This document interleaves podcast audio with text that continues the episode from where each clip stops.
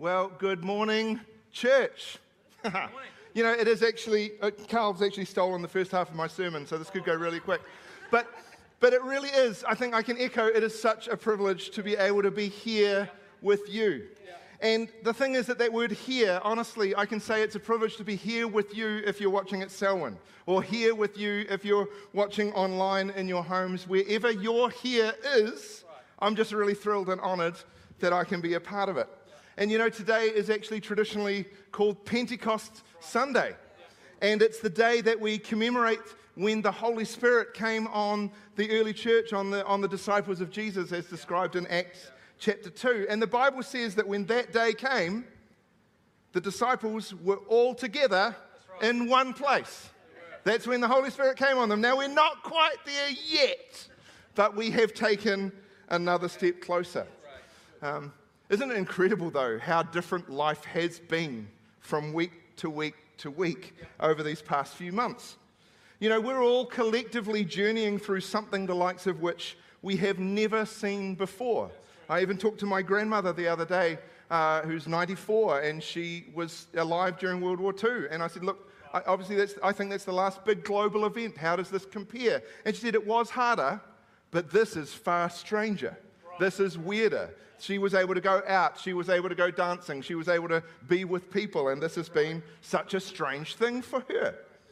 And this journey has taken us through many changes and turns on the way. You know, I think we've had to re engage with how we do almost everything how we work, how we learn, how we socialize, how we eat, how we celebrate, how we mourn, how we travel, how we shop, how we exercise, how we relax, how we communicate, they've all been affected in some way or other, over the last couple of months. Even how we view other people around us, what we consider to be healthy, what we think of as safe, has been challenged. And of course, how we gather and how we worship has been affected. Now, as Carl sort of shared a little bit, it has been 11 weeks since we last gathered as a church in a physical location. 11 weeks. And we were in the middle then of our Prepare series. You know, how, how prophetic has that turned out to be? Prepare. We had no idea what was coming, but we were going to park our boats and clean and mend our nets. And then 10 weeks ago, on the 22nd of March, we did our first live stream of a service, and that was to an empty auditorium. That was a new experience for us. We'd never done that quite like that before. We had to learn a lot, but we did it. And the following week, we went into lockdown and we set up the spaces to record in our homes. And here we go again. It was something completely different, something we'd never done before.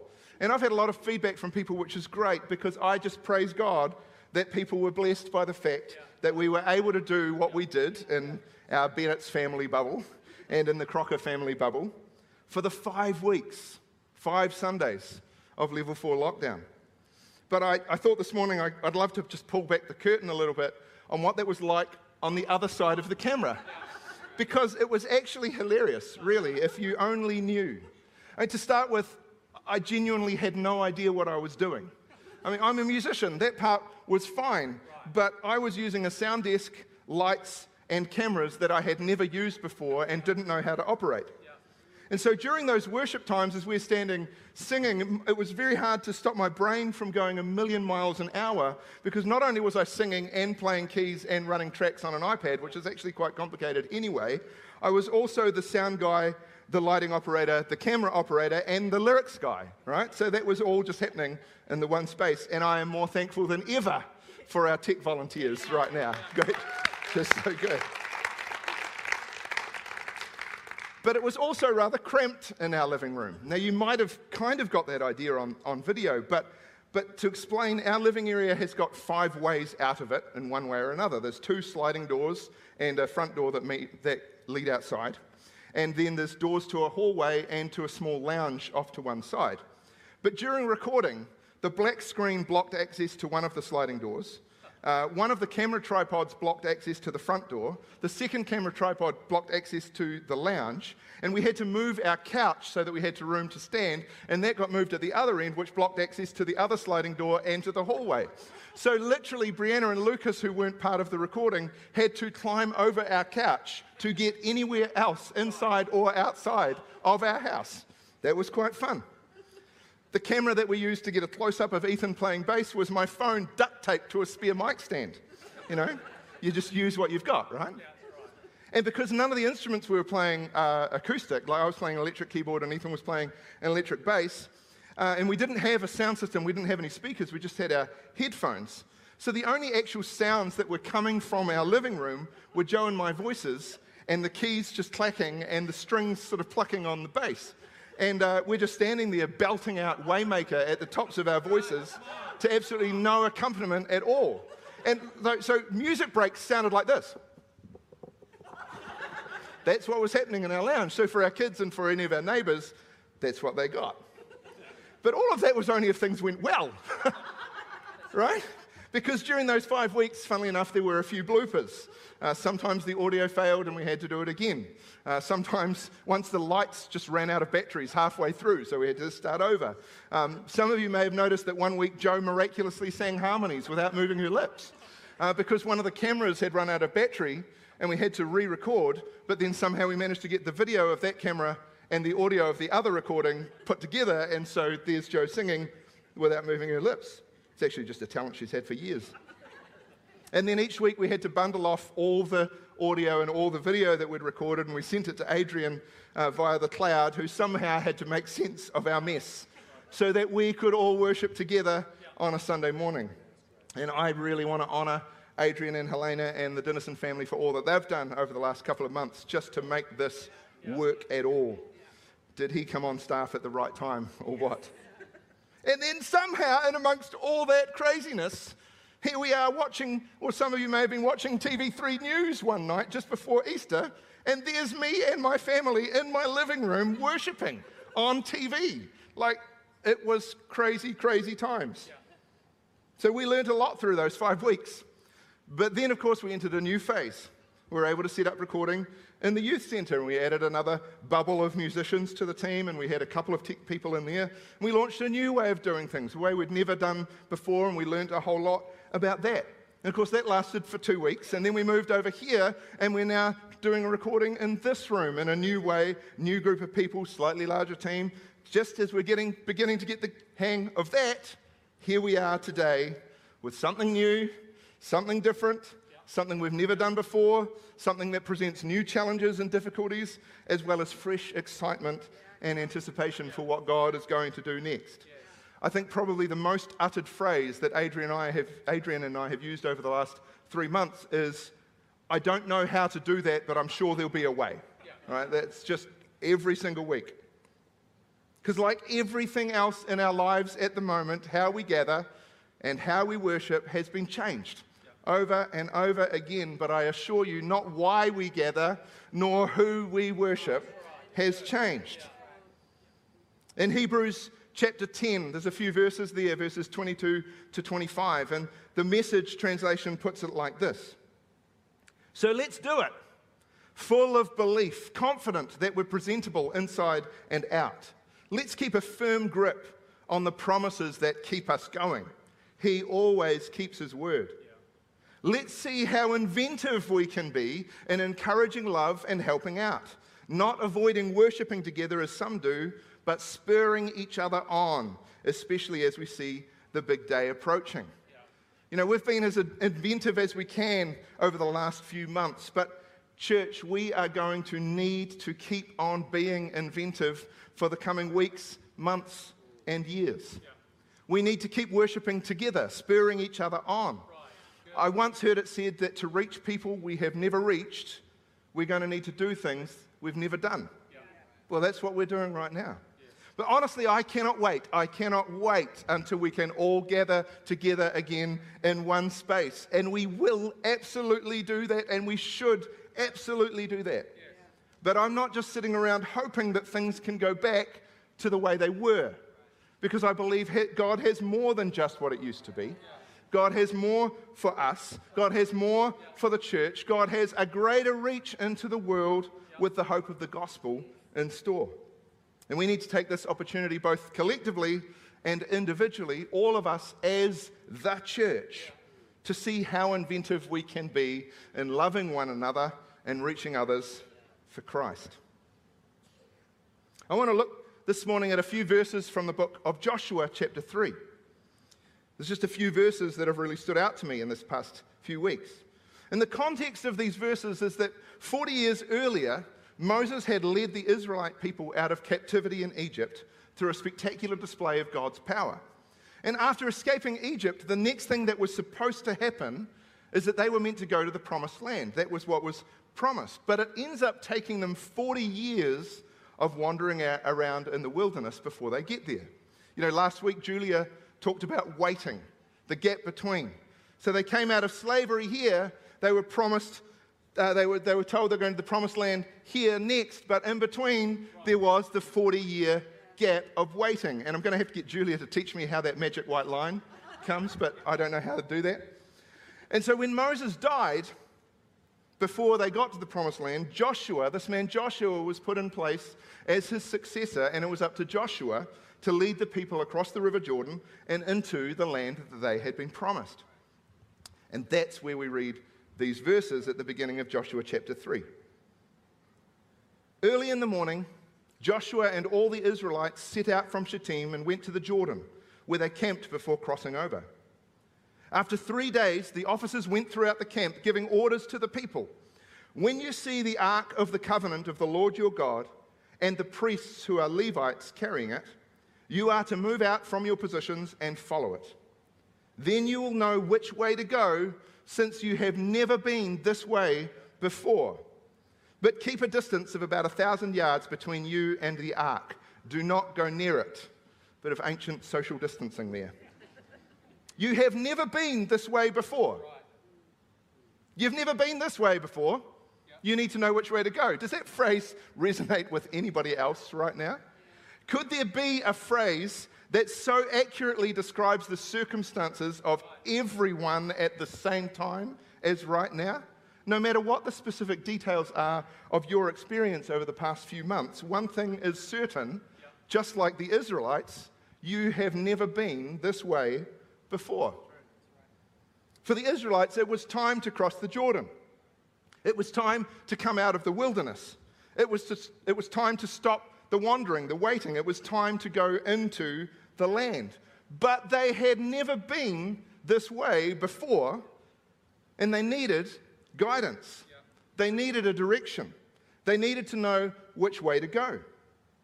And Joshua tells them when you see the ark of the covenant of the Lord your God, then you are to move out from your positions and follow it. Right.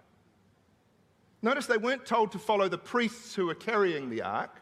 No, they're actually told to follow the ark itself. So, what's the ark of the covenant? The ark symbolized God's very presence among his people. It was a holy uh, object, it was a, a box basically that they carried, but it represented the fact that God was dwelling amongst them. It contained a bunch of things in it, like the Ten Commandments, and it, it, represented the promises that God had made to them and the promises that they had made to God. God had declared to them in Egypt that I will be your God and you will be my people, and that ark represented that covenant between them. And Joshua told the people that because they had never been this way before, in order for them to go the right way, in order for them to travel in the right direction, they needed to fix their eyes on and follow the very presence of God. That was how they were going to know where to go. Because where you fix your eyes determines the direction that you will go. I've told some of you this story before, but many years ago, decades in fact, my family was on a road trip traveling up the east coast of the South Island and uh, I think we, were, we would have been definitely north of Kaikoura, and I think we were heading towards Blenheim, somewhere in that gap, all right? I was very young. I don't remember specifically. But dad was driving, and mum was in the front seat, and the kids were all in the, the back seats. And It was, it's a really beautiful drive along the coast there, I'm sure you're aware. And you have great views of the ocean and cliffs and rocks and maybe even some seals if you're lucky. And uh, on this day, it was particularly clear. There were no clouds, there was no haze, there was just an incredible view way out to sea. And suddenly my father exclaimed, Look, you can see the North Island. And sure enough, as we gazed out across the ocean waves under the azure sky out on the horizon, there was indeed clearly visible land, the outline of the coast of our smaller neighbors to the north. And I think it actually probably was the first time I personally, and probably my brothers as well, had ever seen the North Island. It was kind of our first trip along the coast, our first trip north. It was one of those special family moments, you know, one you would have loved to have captured a photo of. But of course, we couldn't because we were driving. And also because, and this may be a real shock to some of you, uh, there used to be a time where children didn't have high definition cameras on their mobile phones, which they, carried, which they carried with them at all times. It just, like, I know, it's really weird. But because we couldn't take a photo, we wanted to take a mental picture of this moment. We wanted to remember this time. So all of us fixed our gaze on this amazing vista out the right hand side of the windscreen. Now, you may have noticed that everything about that previous sentence is absolutely fine, except for the phrase, all of us. Yeah. Right? Yeah. Some of us would have been good. Most of us would have been fine. Five out of six of us would have been a perfectly acceptable way for that event to happen. But no, no, all of us fixed our gaze on the outline of the North Island out the right hand side of the windscreen.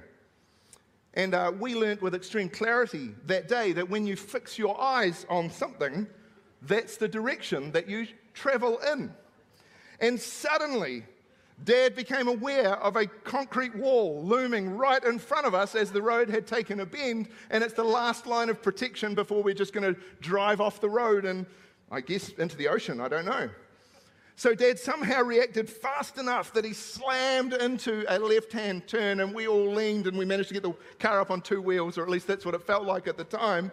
And somehow managed to retain control that we barely managed to make the bend without scraping the car or hitting the wall. And that was good, except, of course, we were still on the wrong side of the road and there was a large truck coming. So it was back into a hard slam to the left, and we're back on two wheels again, I think and we managed to just get back on our side of the road as the truck comes past.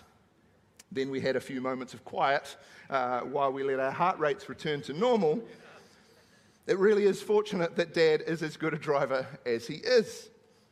But in that moment, the direction of his gaze, where he had fixed his eyes, determined the direction in which we traveled. My daughter Brianna is a dancer. Some of, many of you will know that. She loves dancing. And uh, in some of her dances, she does a series of turns or spins as she travels across the dance floor. And when you spin, especially if you're doing multiple spins in a row or if you're turning very quickly, it's very easy to get disoriented or to start moving in the wrong direction because you're spinning around. So, in order for Brianna to travel in a straight line, she uses a, da- a dance technique called spotting. And you've probably all seen this technique in use at some point. The dancer focuses their gaze on a single point, and it could be a light or an object or just a spot on the wall or maybe even another dancer. And as they spin their body, they keep their eyes fixed on that single point until they can't see it anymore, and then they whip their head around to fix, refix on that single point so that their eyes are always pointing in that one direction, even as their body spins right. around. Not only does spotting help the dancer control the direction they're traveling in, but it also prevents dizziness and it helps control balance. But the technique doesn't work if every time you spin around, you change your spotting point to a different location. And the technique doesn't work if your spotting point is in constant motion, so that every time you spin around, you have no idea where that object is going to be. I was thinking like a, a bumblebee would be the worst spotting point to use. Right? Because if you don't fix your eyes on a fixed point, as you spin, you'll move in the wrong direction, yeah. you'll get a bit dizzy, and you'll lose your balance. Church, we are living in a season where it feels like every few weeks or even days we've been spinning around. We've never been this way before. And if we fix our eyes on the wrong thing, then we're going to move in the wrong direction, we're going to get dizzy, and we're going to lose our balance. Hebrews 12, verses 1 and 2 says this And let us run with perseverance the race marked out for us, fixing our eyes on Jesus, the pioneer and perfecter of faith. Fix your eyes on Jesus. That's the direction we need to run. Put Christ at the center. Make Jesus your spotting point. Whenever you are turned around, whenever you are spun around, fix your gaze on Him. There is no substitute that will lead you in the right direction. There is no substitute that will stop you from getting dizzy or give you balance as you live out your journey of faith. You cannot just fix your gaze on the media. I guarantee you will get dizzy. You cannot exclusively fix your gaze on a government or a political party or a political leader to lead you in the right direction in your faith journey. You cannot even fix your gaze on a pastor or a church leader to gain your balance, as nice as Carl and Ange are.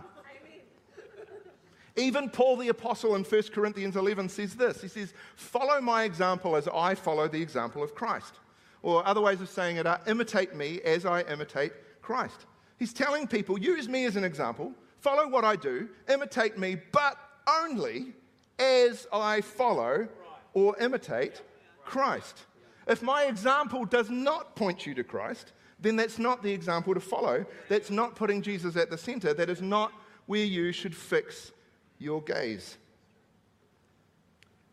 We've been going through a time unlike any we have seen before. And right now, particularly in New Zealand, we are starting to move out of a wilderness season like the Israelites, and we're starting to cross over into whatever is coming next. But we've never been there before either. And as we continue to go places we have never been before, we need to fix our eyes on something that will lead us in the right direction, that will give us balance, and that won't make us dizzy. We need to fix our eyes on Jesus and keep Christ at the center of every aspect of our lives. I could invite the team up. We're going to sing again soon, but just as I finish up. As much as I'm certain that nobody's been this way before, I'm also certain that these last 11 weeks will have looked completely different for different people. Some will have experienced a huge increase in their workload, but others the workload will have decreased dramatically or, in fact, even ceased altogether. Some people will have experienced a huge hit on their finances, but other people in other industries will have seen an increase in their finances in this season. Some will have been blessed by having a lot more time at home with their families, but others will have been feeling the burden of having a lot more time at home with their families while still carrying a full time job. Some will have been desperately aching to get out and go and do stuff, while others still now will be concerned or even fearful about what is safe, what's right, and what's appropriate. I know that some have lost loved ones over these months, and my heart and my love goes out to you and your families. But others have celebrated birthdays or anniversaries or other significant milestones. Happy 20th wedding anniversary, darling. If anyone else is like me, then actually some of us will feel as though we've actually experienced all of those things and many, many, many more over the last 11 weeks. None of us knew it was coming because we've never been this way before. None of us knew how we would respond because we've never been this way before. None of us really know what's coming next because we've never been this way before. So we need to fix our eyes on Jesus. Put Christ at the center of our work, at the center of our finances, at the center of our families, at the center of our time, at the center of our priorities, at the center of our recreation, our celebrations, our relationships, our thought life, at the center of our worship. Then we will know which way to go, even though we've never been this way before. The team's going to lead us in worship again now. Going, we're going to sing a song, Nothing Else. And I truly believe that worship is one of the key things that will help us keep Christ at the center. I had an interesting moment in my own life early this week. I was driving to pick the kids up from school on Monday afternoon, and I was thinking about all kinds of stuff, all sorts of articles that I'd read, uh, posts that I'd seen online. I was thinking about how things were going to work for church under the new guidelines. I was thinking about lots of the political news that had been going on, as well as everything happening with COVID 19 around the world. You know, just the usual stuff. I mean, this was even before all the events that have taken place in the US over the last few days. And I was feeling agitated. I was feeling frustrated. I was feeling dissatisfied. Uh, to be honest, I was probably feeling worried. And I told God, I said, God, this is really hard, and what I'm feeling right now is really hard. What do I do? And I felt God say this to me then worship me. Because when you worship me, you won't feel agitated, you'll feel my peace. When you worship me, you won't feel frustrated, you'll feel my joy. When you worship me, you won't feel dissatisfied, you'll feel my fulfillment. When you worship me, you won't feel worried, you'll sense my presence. So I invite you, wherever your here is right now, if you're in the room, you're at Selwyn, you're at home, why don't you stand with us? And we're going to declare that there is nothing else that compares to Jesus. There is nothing else that we will put at the center of our lives. There is nothing else that we will fix our eyes on but Jesus. And then we will know which way to go. Let's worship.